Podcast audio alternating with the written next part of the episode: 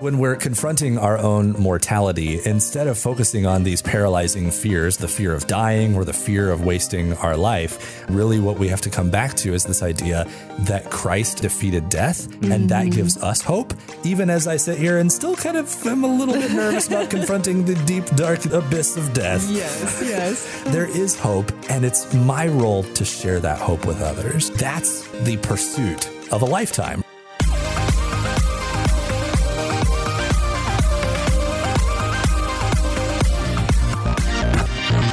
Welcome to the Real Talk Podcast from Real FM.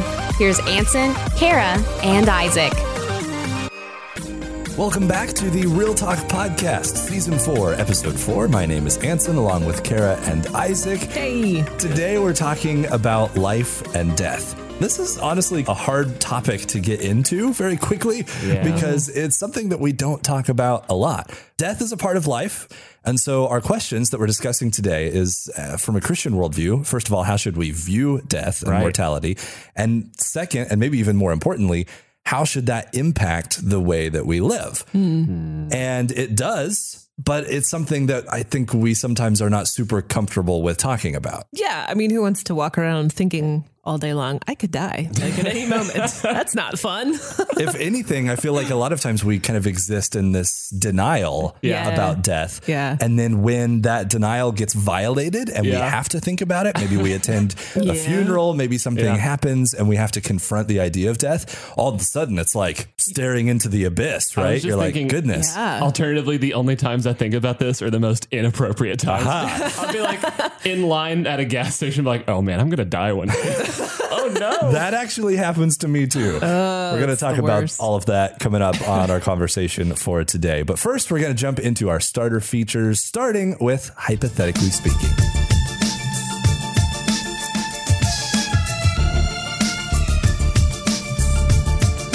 Navigating the trickiest hypothetical situations. I feel like I've got a very good one for us today. All right. Are you ready? Ready. Here do you it. go. If you were given the power to place two connected teleportation portals anywhere on Earth, where would you place them? Now, ground rules Okay. when you place the two teleportation portals, they cannot be moved. Oh, man. Oh, okay. They are stuck in the spots that you place them Okay. for eternity. Okay, For eternity. So you got to do this very, very carefully. Right. Choose wisely. okay. okay. You don't want to regret your choice. Man. What are you thinking? You don't have to commit right now. First, let's let's brainstorm. Let's toss out some ideas. All right. I'm just thinking of very selfish things. Is that acceptable? Sure, yeah. I mean, Can we go with that? What what first thing that pops into your mind? Maybe where are you Okay. starting? Well, you messed me up with the permanent thing because I was going to go with like my closet and somewhere remote, tropical, and pretty with a hammock. Ah, But the closet situation, it may not be my closet forever. That's like true. A, Narnia situation going on. Yeah, yeah, that's People right. ask you how many square footage your house has, and you're like, just wait. yeah. See, the downside of that is you would basically have to commit to never moving. exactly. You would be like, if I move, I lose my Hawaii lose- closet. exactly. And that would be a major bummer. That would be a bummer. So maybe it would have to be somewhere outside because it's easier to get to an outside place. Yeah. Yeah. I mean, it still wouldn't be that much trouble if you just put it like out in the woods somewhere Yeah. in town or something. Like That's you true. you Kara's could tropical to it. bunker. Yeah, yeah. so yeah, it'll be kind of like Narnia, but with a tree. We'll find, a, find a tree and just be like, It's very on brand now." for you. What, Like what tropical tree. what tropical beach are we going to? Pretty water and a hammock and not very many people. Those are my qualifications. That is also good for the reverse effect, which is if you put it on a really busy beach, you might have people walking through the other way into your closet, That'd be which would be a downside. Alternatively, would be kind of cool. Meet a lot of interesting people. Okay, depending on your personality, that could be good or bad. True. Isaac's going to have a party. So, Kara, I like that you took the angle of can it just be completely selfish because that's the exact place my mind went to. Uh-huh. Okay, good. This comes with a small story. Um, I have a little bit of a villain in my life. A villain. So the last time I went through Oklahoma, shout out to the state of Oklahoma, I came prepared because I know there are toll roads going from Arkansas to Oklahoma. I didn't bring enough money though because I didn't anticipate there being a second toll road after the initial toll road. Mm. And not only bring enough money, but exact change, Isaac. Oh my Oh, gosh. yeah. My wife and I roll up to this second toll road. Oh, no. And Brie looks over at me and she's like, Do we have? And I go, No, we don't. we don't have any money right now. Oh boy. So there's already about 10 cars behind us. all exiting to pay. And I'm rolling up and I'm like, I don't know what's going to happen here because I've never been in the situation where I just have no money. Oh Uh-huh. no. So the wonderfully grumpy toll lady, Yeah. I told her that I didn't have any money, and she just looked at me like I had just spat all over her cereal. like she was offended. She took this as a Oh. personal offense. She made me dig through my car while Okay. people are getting increasingly angry and tense behind me. Wow. After that, she exasperatingly goes, "Pull over to the side of the road." Hike over to that green building over there, and someone will take your debit card. Oh. And I'm like, you guys have the technology to take my debit card But only in that green building over there.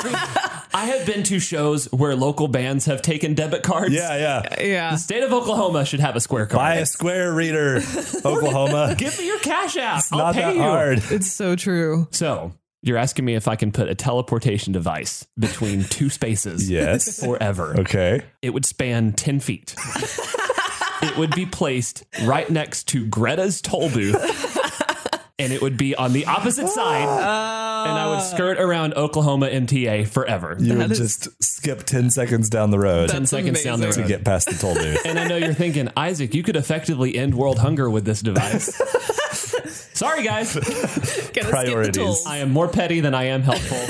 I have never said otherwise. Fair. Uh, I just love the mental image of these two teleportation portals like Yeah. 10 feet apart on the Oklahoma highway. I need it to be close enough to where I can wave to her as I'm driving through it. That's awesome. If people are like reporting the fact that two like teleportation portals have shown up on Earth on the news, they're going to be so disappointed when the second sentence of that story is, and they span a toll booth in the middle of nowhere in Oklahoma. Like, really? so Yes. true. Who picked that? Ugh. Okay. Any other? you? Oh, what about me? Yeah. Oh man, my mind was reeling with the possibilities here. Yeah. Like you guys, I'm thinking pretty selfishly. Yeah. Maybe even slightly more evil though. Like That's a big I tend to be kind of chaotic evil when it comes to these kinds of oh, things. Ansen. If I wanted to do something useful for the world, but also personally benefit in a major way, Uh-huh. you could put like one of these portals just in the middle of like an American highway, and then the other Yeah. one on like a Chinese highway, and basically you've created this road that connects both sides of the world. Oh, man. And then of course you charge people to use it. Oh, of course. Make lots of money doing that. If you want to go even more chaotic evil and just get really crazy, you put one of these portals at the bottom of the ocean, Uh-huh. maybe the bottom of like the Mariana Trench, and then where you put the other one, I mean, you could have fun. Oh, you stick it in the sky over Texas, maybe. Not a big fan of Texas. Wow.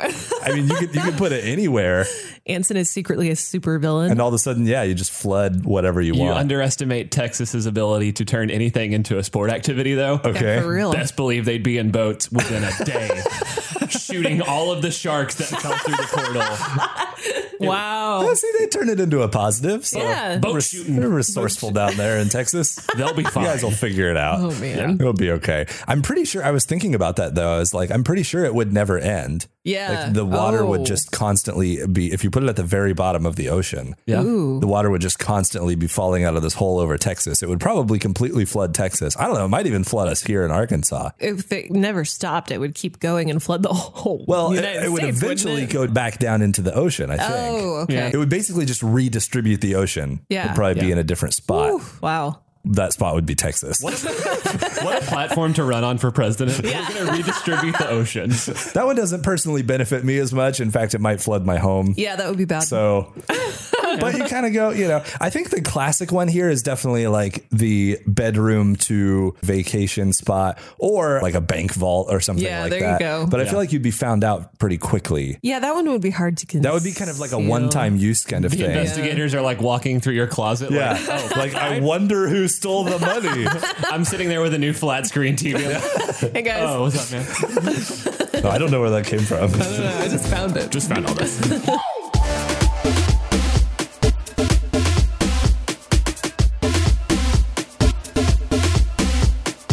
Now it is time for our top three feature where we talk about our top three favorite fill in the blank things. And I got to pick this week, so I'm excited about this one, you guys. I want your top three old school Disney movies. And by old mm. school, I mean like oh. pre Pixar. Okay. Okay. Yes. So like the 2D Disney movies. Yeah, okay. Yeah. All right. There's a lot to choose from here. I know. So narrowing it down to three. it was really difficult to choose, and I'm still a little bit like, oh, did I make the right choices? All right. I'm just gonna start before I second guess myself to death. So, 'Kay. number three on the list, I'm gonna go with Aladdin. I saw it in theaters when it uh-huh. came out, That's cool. and it was so epic. I loved the music, not just because it was a musical, but this beautiful Arabian soundtrack was just mesmerizing to me. It was mm. like, oh my goodness, where's this been all my life? Plus, Robin Williams as the genie, Right. Hilarious, Killed it. can't Yeah. go wrong with that. And so this is what made me think of this is I saw the preview for the new live action Aladdin the other day, and I was like, Yeah. that actually looks kind of good. So I thought we should talk about Disney movies. Absolutely. Well, Aladdin is my third on my list as well. There you go. And I got to say, I was thinking about this and I was like, if I was rating the top three Disney movies as a movie critic, I Mm. don't think Aladdin would be on the top three for me. It's a good one, it's solid. But my trump card on Aladdin, the reason it made my list is Robin Williams. Yes. Like that character may be the single best character in a. Disney movie And the funny of thing all is, time. they pretty much just put him in a booth and Yeah, like, absolutely. go. It, like it's not really the genie. Like it's not a character. It is Robin Williams. Yes, exactly. Just doing Robin Williams things, but it totally works. And then I do have to admit, I was talking to my wife about our list last night, and I confided to my wife that if I had a Disney princess crush uh-huh. as a kid, Jasmine was definitely it. you know it. there you go. And my wife basically was like, "That's just because she's not wearing any clothes." Ansen. and I was like, "That's not wrong." You may have a I mean, point. everyone else was wearing big, giant, poofy dresses. That's true. So maybe that was what was happening there. So anyway, embarrassing confession time. That's hilarious. Jasmine was. Ansen's Right uh. Disney princess crush. I so. love that. My number three is Tarzan. Oh, Ah. Tarzan. So it's kind of a twofold thing. One side, obviously, being like the vine surfing and the tree surfing.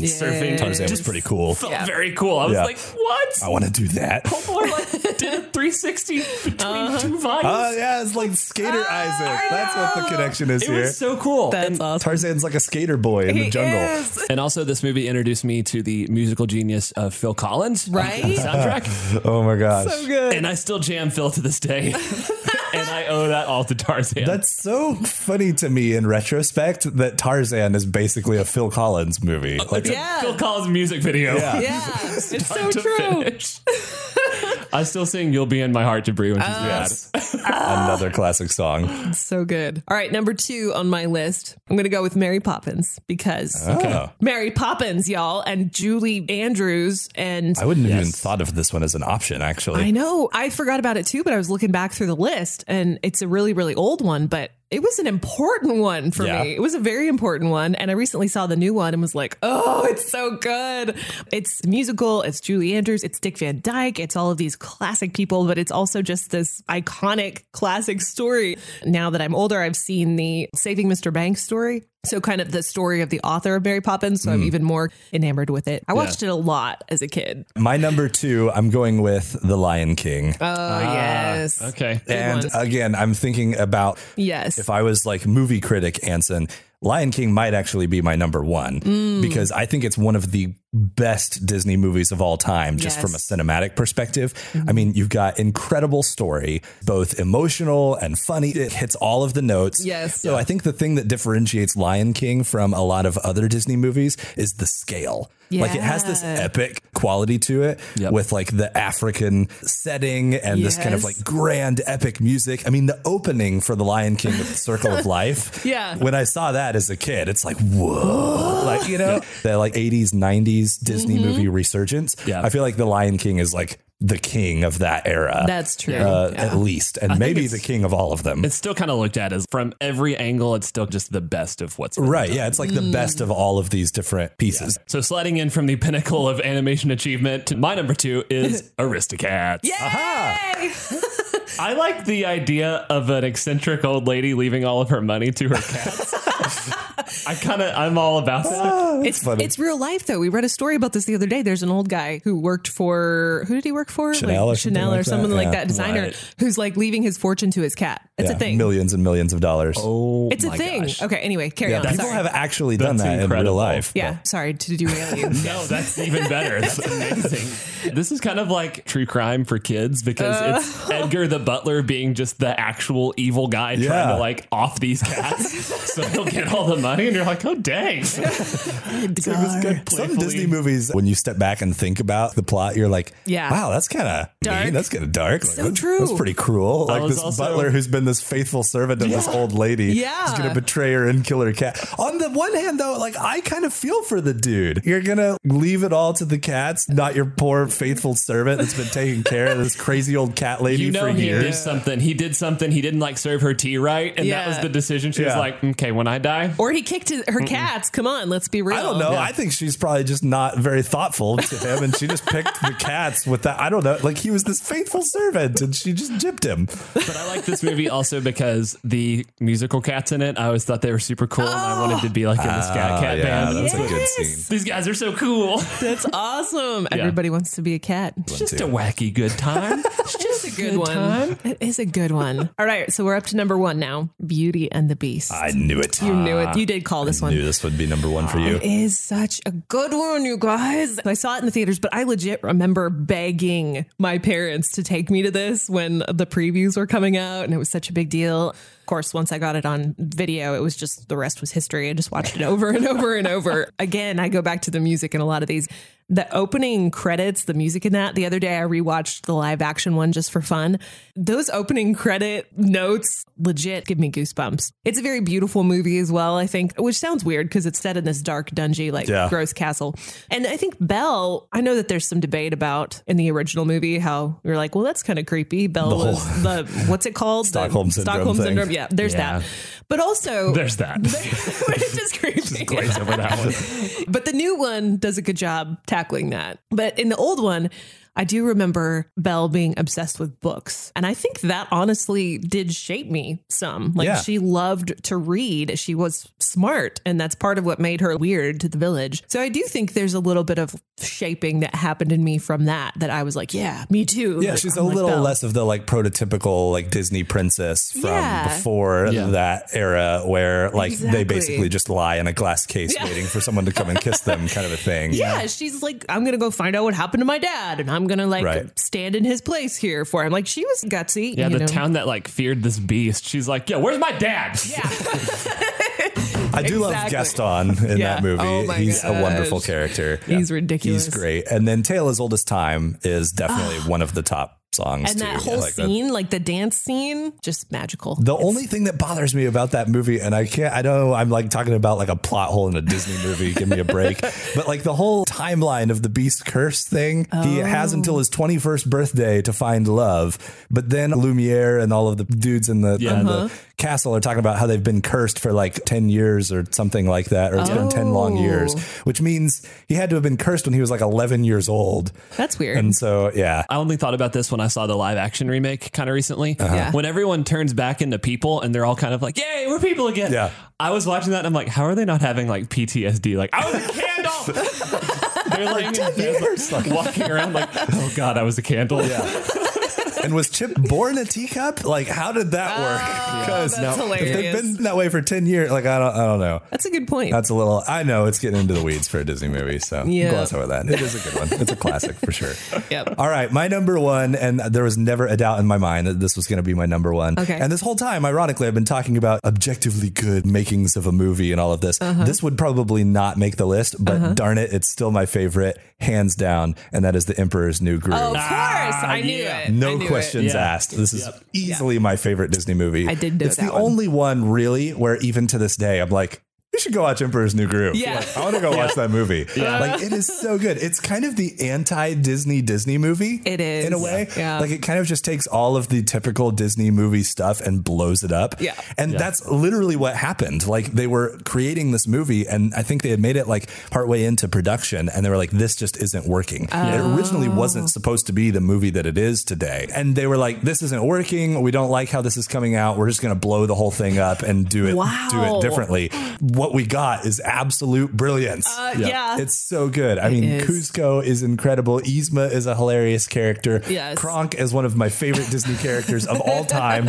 There are so many lines in this movie that I quote to this day. oh yeah. And Yeah. we watched it the other day as a family. My three year old thought it was the most hilarious thing that she had ever seen. Yeah. Well, yeah. And I'm in my 30s and thought it was the most hilarious thing I've Yeah. ever seen. that is impressive. so whether you're three or 30, this movie works on so many different levels. That's very true. it's so, so good. Kuzco is my favorite Disney princess.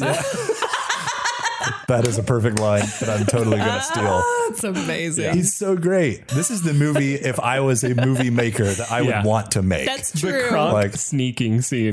yes. He's Yes, just the best character music. the whole way through. He is. Knock it down. This is hand carved mahogany. Like, so many good lines. My number one is a deep cut. You guys get ready. Okay. This has, I'm going to read off just some of the cast members Joey Lawrence, Oh. Billy Joel, Cheech Marin Uh-huh. from Cheech and Chong. This is 1988's Oliver and Company. Ah. Look at you. Y'all, Dodger is my favorite Disney character. Yeah? Mostly because he's the coolest dude ever. Oh my god. And the whole like "Why should I worry" song, he's literally like running around, jumping off and on cars Right. in New York.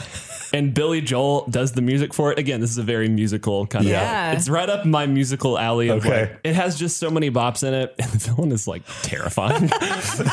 Tries to murder two people. That's true. I don't think it would be made today. Not just because of there's problematic stuff in it, but just because the villain is a true villain. Like Sykes is a really bad dude. I'm fascinated that that's your number one am of all of them too. Because I honestly forget that movie exists. And Yeah. I've seen it a few times. Like I'm familiar with it enough. For most of the movies that came out through that 80s, 90s Yeah. run, It's it sleeper. tends to get left out a little Yeah, bit. I it wonder does. why that is. I think that they tried everything with it. They have the fish out of water story with Oliver. They also mm. have the unlikely romance with Tito and the floofy poodle. Yes, girl. that is a, oh an my interesting God. subplot. There's an element yeah. of like classism with poverty, with the Yeah. guy being, you know, a poor person. I mean, it's, I wonder if it's just kind of like the modern setting too. It just doesn't capture the imagination for Right. kids as Yeah. much as like an underwater kingdom with mermaids Right. or Yes. the African Yeah. Serengeti with lions. I watched it recently with my wife who had never seen it before.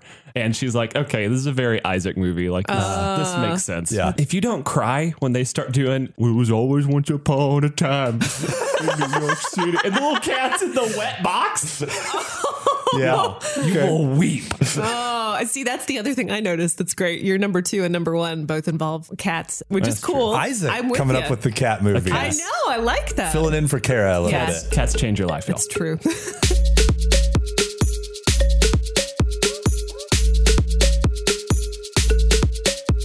Now it's time for a confession session, the super fun thing that I still don't know why we keep around. really kind of in the past couple years, I've been dealing with death more than I ever have with both my immediate family and then my friends' family, supporting people in that role. And in all of that, the one line that I keep hearing repeated is just, well, you got to just trust God to make something good happen out of this. I keep hearing this trust God line, trust God, trust God. I keep hearing that and I'm just sitting there going like that's a lot like telling someone to just get better when they're sick or you'll be okay. Okay, well I don't feel mm, better. right. Stop being sick. Yeah, like now that you've said that, oh great, well I feel better now. Yeah. I'm Right. trusting God now. Mm. And I've just kind of been operating from this place and finally being comfortable admitting with myself I have a really hard time trusting God hmm. in both the macro, well, this person has died. There's a reason for this. And now there's going to be good that comes of this. Mm-hmm. And also in the daily of like, I'm going to try everything that I can do before I start trying to trust God. And that's a huge problem that I have. I think that it's not something that only I deal with. No. But I also think that it's incredibly, we don't encourage that a lot to just come out and be like, hey guys, I'm not really trusting God right now. Right. That feels like a problem. I don't Wow. know. well, yeah. you should. Well, right. Right. Yeah, like that. I agree. Stop that. and I think I've been working from this place in Mark 9. This kid's dad is saying, I believe help me overcome my unbelief. Mm. And I'm operating from two mindsets of God, I believe all of this. And I believe that what you said is true fundamentally. But at the same time, in my daily life, I just don't immediately default to that. And I don't know if I'm just the broken one and Oh my or if gosh. everyone is not operating from I'm that. so glad you brought up that story and that verse because that is exactly where I was going to go. Yes. Because that's my favorite story in scripture. I don't have any tattoos, but I've thought about getting one. And Yeah. if I got one, it would be that verse. Yeah. There's something about the dichotomy of that that I think perfectly encapsulates the Christian life struggle. Yeah. Yes. Uh, there are times where I think like our faith in God ebbs and flows for Yeah. sure. There are times where maybe we have more faith or more trust in God than Yeah. at other times. Hmm. But I don't think we're ever all the way there. Like I don't we Oh, never right. we never arrive Yeah. at this point where you go, I believe and I don't need to ask the second part of that verse. Right. Like you always need to say the second part of that verse, which is help my unbelief because Yeah. those seeds of doubt are still there. I really love that passage too. And I can't tell it, like, if you were to search my journals, I mean, it's Yeah. like everywhere that prayer.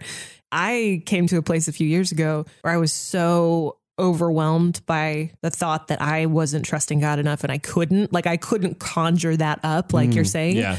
And what God impressed upon me is like, I am still strong enough to help you keep believing as much as you believe. Like, that's the whole point. is Right. that we're- Newsflash, you can't trust God enough. Like Right. that's the whole point. That's the whole point of needing Jesus. Is Right. like, you asked me to He do steps this. in to do that for you. Right. Yeah. You asked me to do this one simple thing. I can't even do that, but you have to do that in me as well. Now we have to be careful with that because even that, though, I think can sound like a very trite uh, know, answer yeah. to what you're bringing up, right? Absolutely. It's like, well, of course you can't, Isaac, but Jesus can. Yeah. Have Jesus do it for you. Yeah, So it doesn't just solve the problem, but it does give you, I think, kind of this mindset shift, which is important to say, Mm-hmm. Like, this isn't all on me. Yeah. Mm. And I think it lifts some of the burden Yeah. so that when you find yourself in a place where trusting is hard, you can admit that and you can ask Yeah. for help instead of feeling like you have to conjure that trust on your own. Mm-hmm. That's still a paradigm shift, I think. And I think that's what Kara's Yeah. kind of getting at Yeah. Yeah. is that that's a very different way of approaching those seasons of lean for sure. trust. And not necessarily to like bring up a question and then answer my own question, but I will say something that has been helping me, speaking with that mind shift thing,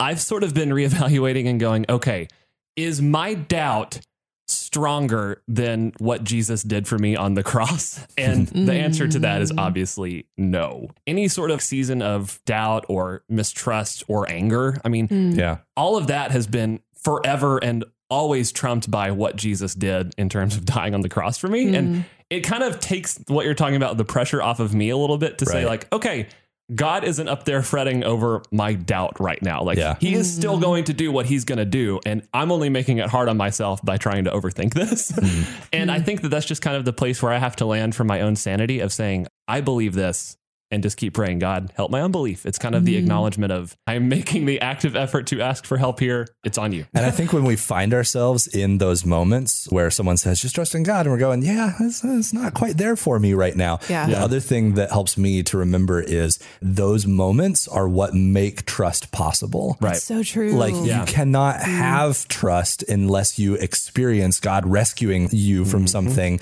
that mm-hmm. you felt like you might not be able to be rescued from. When Yeah. you see God move in a powerful way and bring you through something or out of something that was really challenging and difficult, Yeah. where your trust wavered, that's what gives you the ability to trust down the road. Yeah. Right? Like it's the same thing in marriage. Trust is something that's built over time and it's built in the crucible of hardship. So you- it's not fun, but you have to go through those hardships to develop that trust. That doesn't always help while you're right in the middle of the thing that's hard, mm-hmm. but it's almost always true. I find that once you find yourself kind of on the other side or starting to come out of one of those seasons, Yeah. you go, this was a trust building exercise. Yeah. And maybe I'm going to have more trust in God during the next time I go through something like this than I did this time.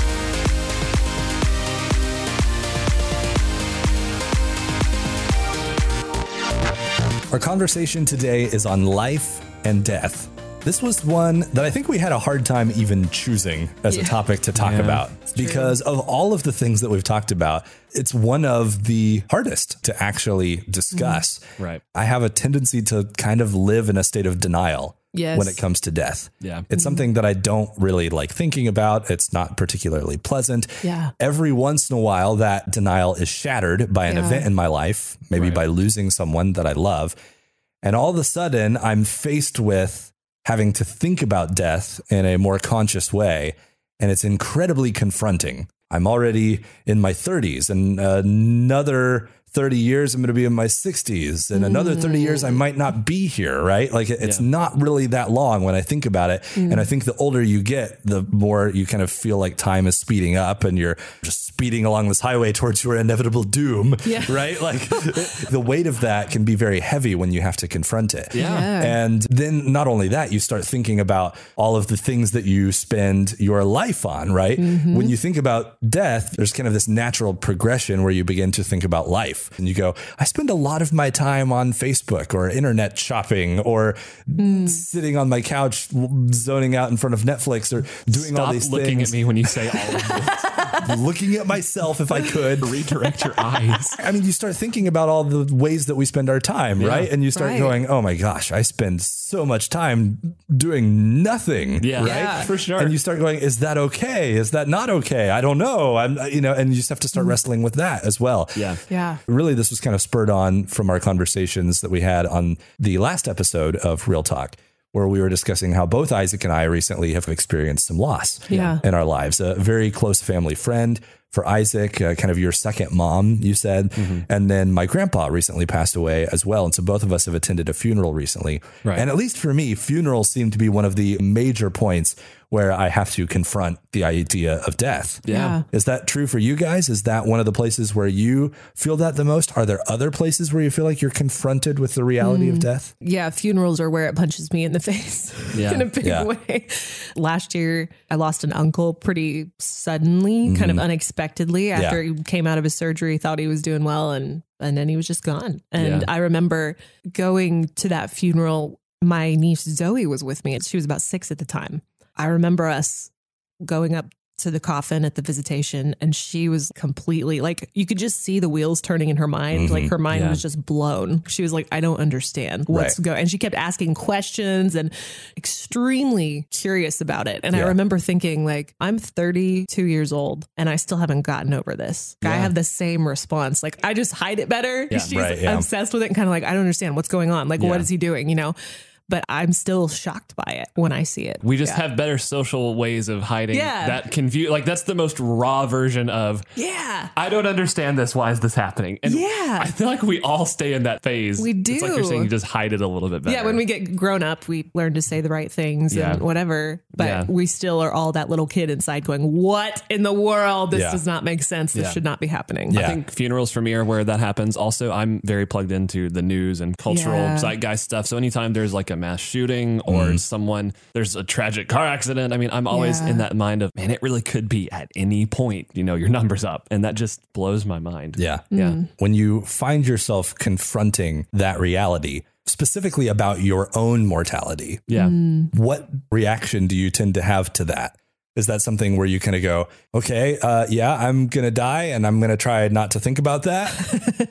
do you kind of try to suppress it? Is it something that you are afraid of? Is it something that you go, no, it's it's going to happen, and when it happens, it happens? Like, do you have times where you feel like you can accept the reality of that? Mm. I feel like I probably tend more towards the suppressing and denying. My husband and I actually talked about this. I told him what we were talking about on the podcast, and he was like, I was literally just thinking about this today on the way home how one of us could just be gone at any moment. We could just go. It could happen like mm. that. And I'm like, really? You think about? He's like, I think about this all the time. Yeah. And I was like, I don't. Like mm-hmm. intentionally, I'm like, I want to be where I'm at right now. But then I'm confronted with it, and I'm like, well, maybe I need to think about this a little more. I'm really good at denial and other things as well. Like, oh, I need to save for retirement. Oh, I need to do these things. Yeah. And my husband is very good about, yeah, we have to think about the future. We have Right. to plan.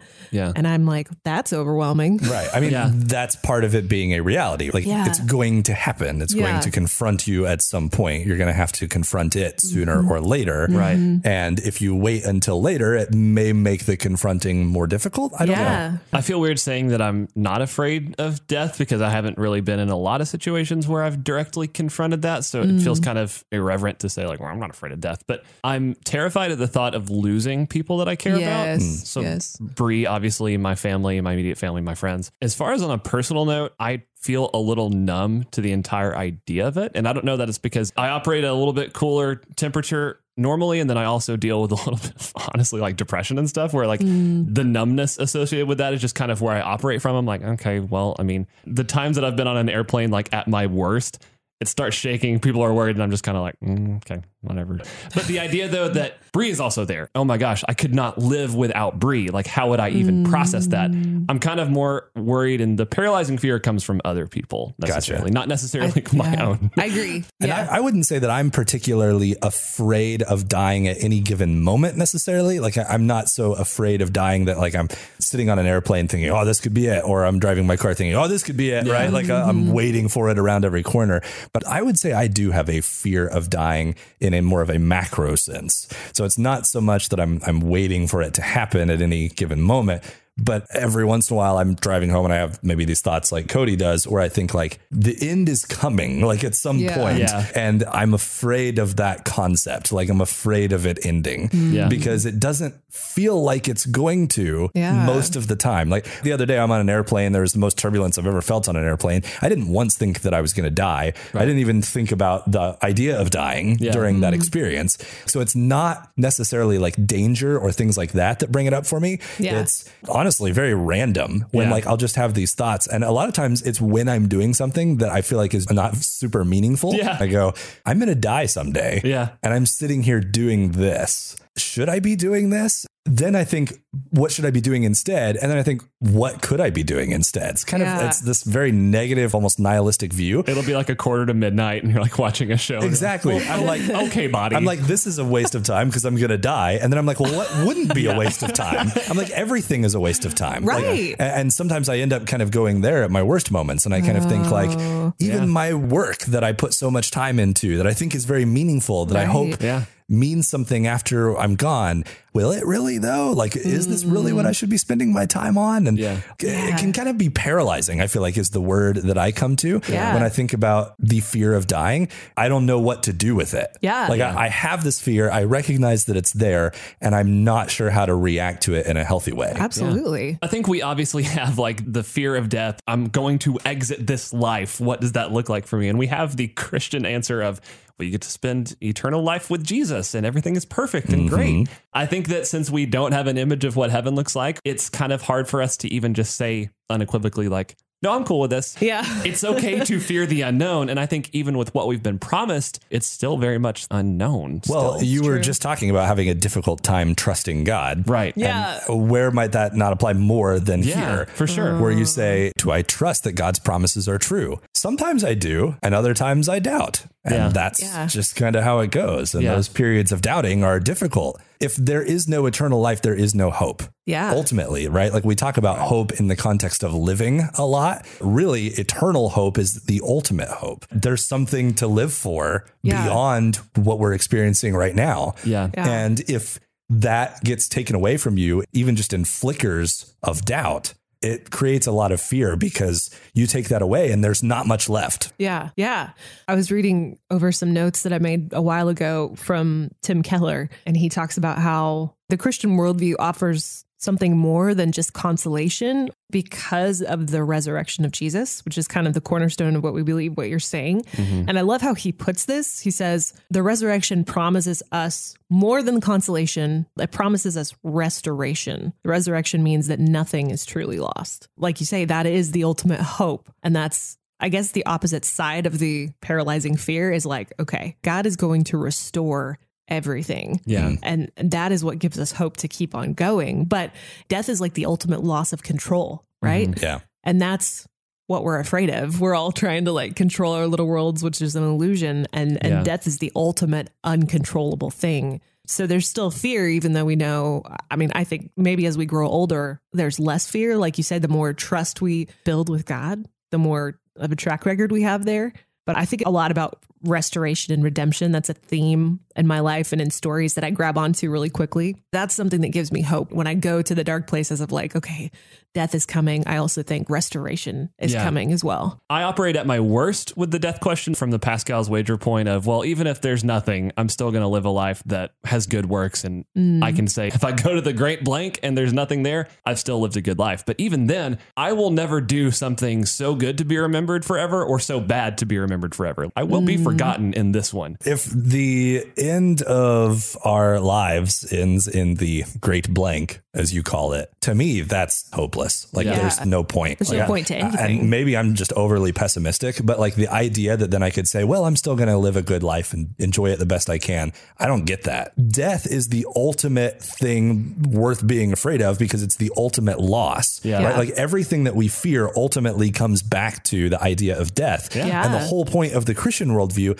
is that Jesus defeats death. Yes. Like that's why we have hope is Hmm. because he is bigger than death. Mm-hmm. He conquers death and he says, mm. Death is no match for me, and therefore it's also no match for you. Yeah. And that's where our hope comes from. Right. So to me, like you take that away, I don't think there's much hope left. We have this not just an eternal future to look forward to with our mm-hmm. friends and family, which is great, mm-hmm. but we have an eternal future because death is conquered. Right. Yes. And that's the ultimate hope. What I want to do in my daily life is figure out okay, if I'm looking at the implications of what my own mortality should have on my life, rather than the fear of dying being paralyzing, I want this eternal future, this fact that Jesus conquered death to be motivating, Yeah. Yeah. right? To give me hope. And then that hope translates into me living a life that's worth living. you want to live with that eternal perspective and you want that to shape the way you live your life. Something that paralyzes me, kind of like your paralyzing fear, Ansen, I am almost more paralyzed at the thought of wasting my life. The thought of, okay, my time is limited. I only have this many years. I'm not going to get it right. I'm not going to spend it wisely and do the right things, and I'm going to waste it.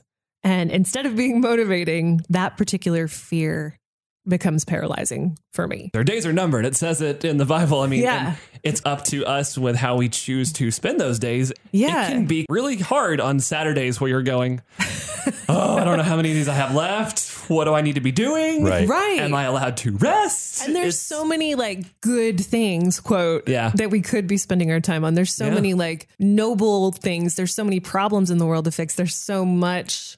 It just feels overwhelming. if you got It's like- time to lean, you got time to clean. Yeah. mentality, but for Right. your whole life. And like you say, like, is it okay to rest? Is it okay to watch a show on Netflix? And Yeah. oh my gosh, I'm going to waste everything. Right. Is that really seizing the day if I'm just sitting on my couch? I'm like, ah, you know, that's paralyzing. This is the interesting thing for me as I think about that fear, Kara, of Mm-hmm. wasting my life. I think back again to going to the funeral that I just went to. Yeah. And there's two things that happen when I go to a funeral, I've found. Number one, we talked about earlier. I have this confrontation with the idea of death mm. that terrifies the crap out of me. But the second thing that happens is there's this weird, joyful hope thing mm. that exists in the midst of going to a funeral for me as well. Yeah. Yeah. And and it's kind of funky how I get this sad grieving loss thing mm-hmm. and this like joyful hope thing all in this big Yeah. confusing ball of emotions when I go to a funeral. Part of where the joyful hope thing comes from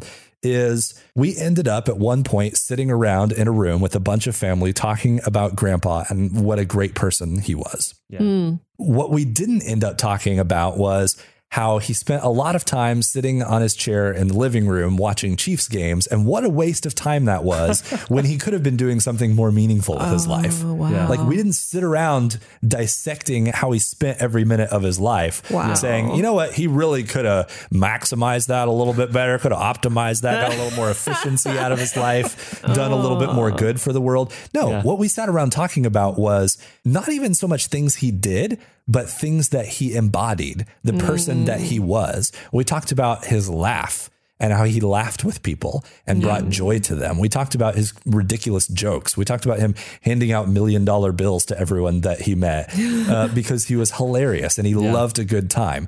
And so when we good. talk about leaving a legacy or focusing on what matters, did he do things that mattered in a macro sense? And the answer to that was yes, even though he probably wasted some time Yeah. theoretically on certain things. That's kind of what gives me hope for kind of overcoming that, like, I need to optimize everything about my life and Mm. Yeah, not yeah. waste any moment. Someday when someone is at Kara's funeral, they're not going to be sitting there talking about, well, Mm. Kara was great, but she spent a little bit too much time on Netflix. Like, that's just that's probably not where they're going to end up, right? That's Right. exactly where I walked away from Rachel's funeral feeling. I mean, as a funeral goes, it was very sad, but mm-hmm. also it was incredibly motivating for me talking about leaving a legacy like your grandpa mm-hmm. did. I mean, we had a packed out room and there was this awesome point where the guy was like, "Listen, if Rachel directly impacted your walk with Christ, I want you to stand up." And y'all the whole mm. room stood up because really these were people who she had small moments with. She Wow. did do something impactful in their lives. And that's not through getting up and going to church every single Sunday on a military regiment. It was just hmm. through hanging out, maybe going to football games or maybe having coffee with someone. It's not a checklist. It's just the everyday being a little bit intentional about hmm.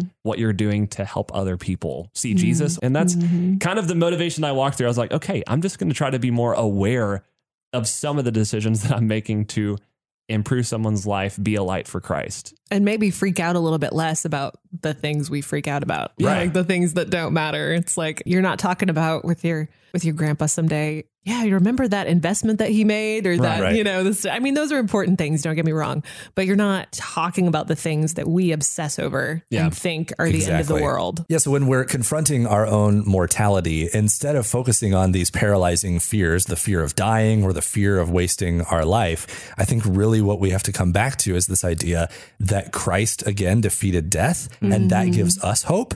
And then, therefore, how can we be that hope or share that hope of Right. Jesus to others? Mm. And that's the pursuit of a lifetime, right? That's what we're talking about. These people whose funerals we went to recently, that's Yeah. what they did Yeah. is they took the hope that Jesus gave them and they shared that hope with others, mm. not by maximizing their schedule or doing everything right all of the time, but by making a concerted effort to share the light of Christ with as many people as possible. Yeah. And to me, that's hopeful. That's something that I can kind of go, okay, even as I sit here and still kind of am a little bit nervous about confronting the deep, dark abyss of death. yes yes There is hope, and it's my role to share that hope with others. Right. Jesus defeated death.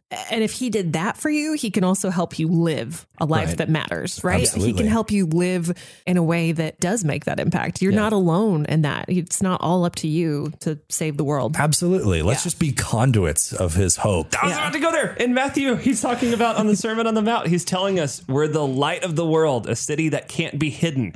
He's not saying, do this daily chore so you can do good and I'll let you into heaven. It's, listen, you've seen how I've acted. You've mm-hmm. seen the example of what you're supposed to do. You are a light. Direct people to me. Light up the darkness so they can see me in you.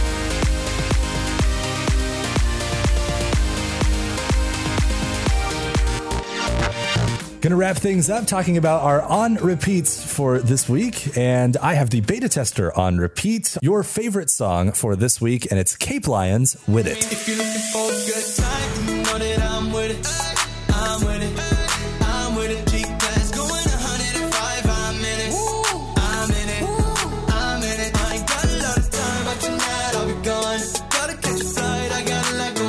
Before I say anything else about this song, I've got to apologize for my whiteness.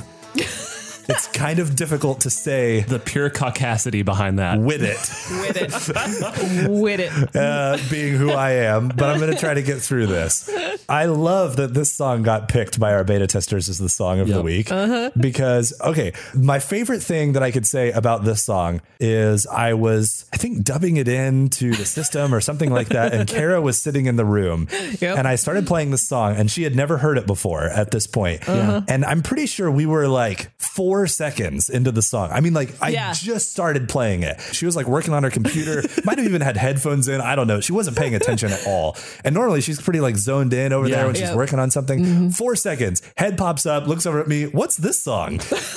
It's true. Like it caught her attention that fast. instant. And that is why I think this song is the song of the week for the Yeah. beta testers, is because it's got a hooky hook. Yeah. I have no idea what they're talking about in this Yeah, song, frankly. I know. Like the lyrical connection that I have to this song is almost none. Yeah. And yet the melody and hook of this song is so good and so, catchy. so it catchy. basically doesn't matter. Yeah. That's how I feel about this song. Are you guys with me on that? Yep, we're with- with you. You're with me on You- it? sorry. I quit. Doesn't I'm work. sorry. this I'm sorry. Is there something else in the song that like I'm missing in terms of like lyrical content or No. anything? And as far as lyrical content, they reference a G class going 105. That's a Mercedes Benz SUV. I heard you talking about if this it's on going Real FM 105, there's yesterday. problems. You should not be going 105. You said something about your line would definitely be much more like a I need it to be like a Toyota Camry going 65, Yeah, yeah. not 105. it's a much more reasonable speed, Cape Lions. Slow it down.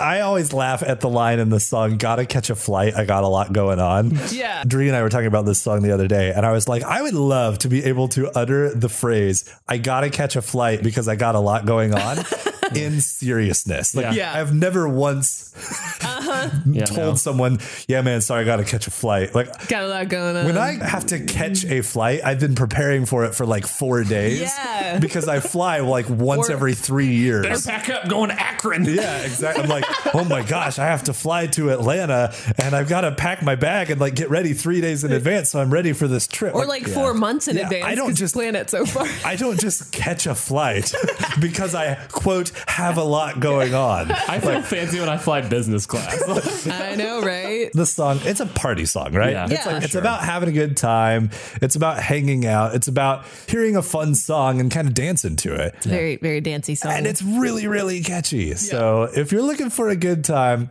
I'm with it. it can be whatever you want to be wit. So I have the personal on repeat this week, and my song for the week is Favorite Sound by Audion and Echo Smith. When it all dies down, it gets so loud. All the voices in my head just try to fill me up with doubt.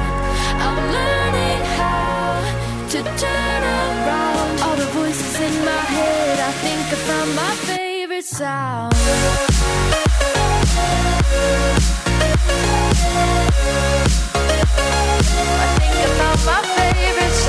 We were testing songs the other day. Ansen totally called this one, said, I have a feeling Kara's going to like this song. Yes. Yes, I'm very predictable, but well, we all are. Oh, so good. It fits very well with our topic today of overthinking life to death.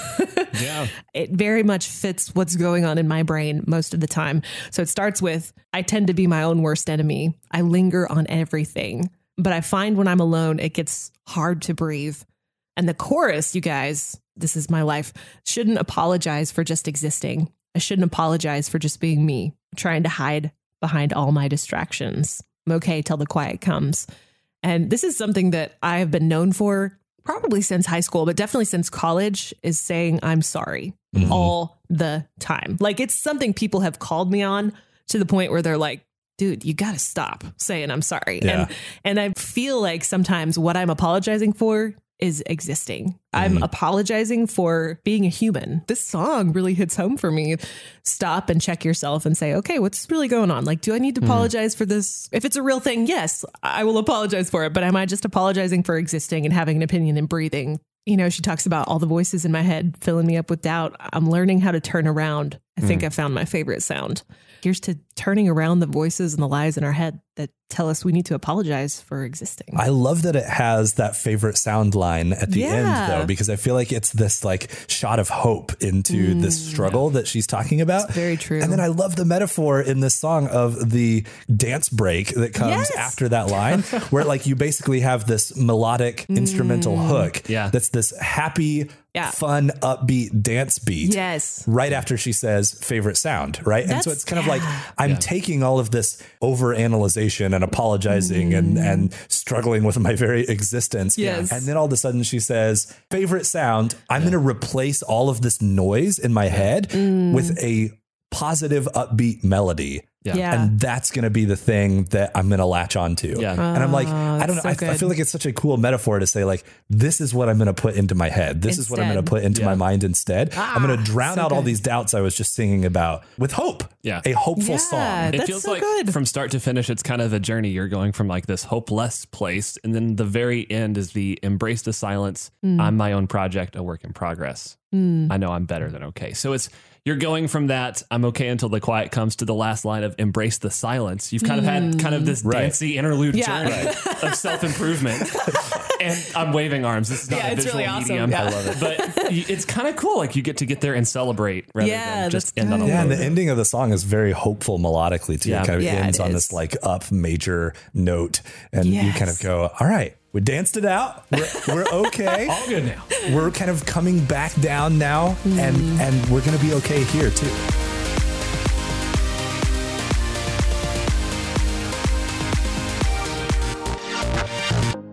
All right, thank you guys for joining us for this episode of Real Talk. I know it was a little bit of a challenging conversation It was to have. It's kinda hard. It's kind of funny. I think I would have thought that our earlier conversation this season about sex and intimacy might be one of the most taboo things that we would talk about. Yeah. And yet I think death is kind of right up there. I think it is. It's hard to talk about as well, but we mm. made it through. Yes. And I love the conclusion that we came to, which is yes, these ideas of like carpe diem, seize the day, live your life to the full, all of that still applies, but it's not about maximizing everything that we do Yeah. to a perfect schedule. It's mm-hmm. about sharing hope with others, being a conduit of Jesus' light to others. Mm. That's how we can really live our lives to the fullest.